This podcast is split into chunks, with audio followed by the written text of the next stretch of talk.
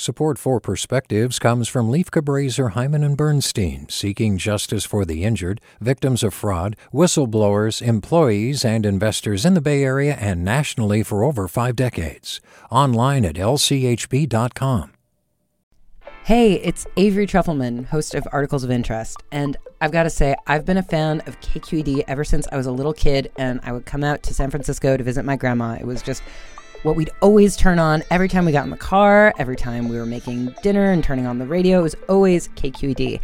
And then over the years, I've become a massive fan of KQED podcasts because this is local reporting at its best. These are answers to questions you've always wanted to know, interviews with exciting, unusual voices, necessary journalism, all told with love and care and artistry. And did you know that a majority of KQED's funding actually comes from members? It's just people like you and me supporting the programs they love while also getting access to cool events, behind the scenes footage, and so much more. If you want to sign up and be a part of this amazing community, visit donate.kqed.org slash podcasts to become a member today. That's podcasts with an S.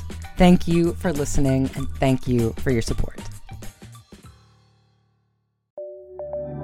From KQED.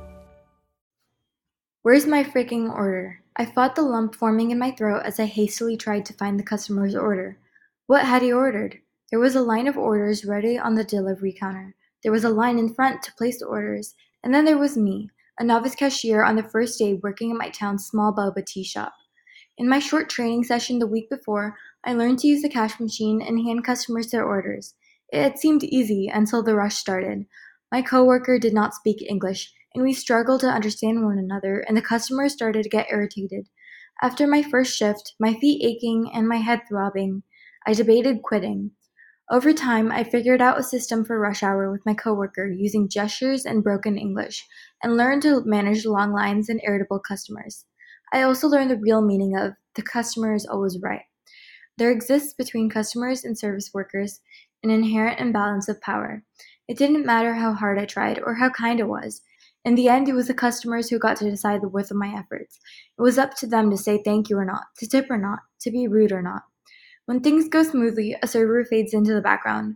When things are not what the customer expects, the server bears the brunt of the situation that they often have no control over.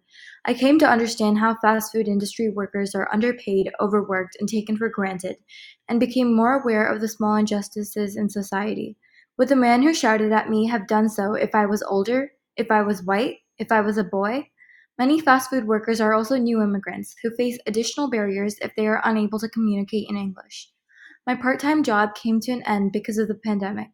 Yet what started as a way to challenge myself taught me something about how society works and has made me more empathetic.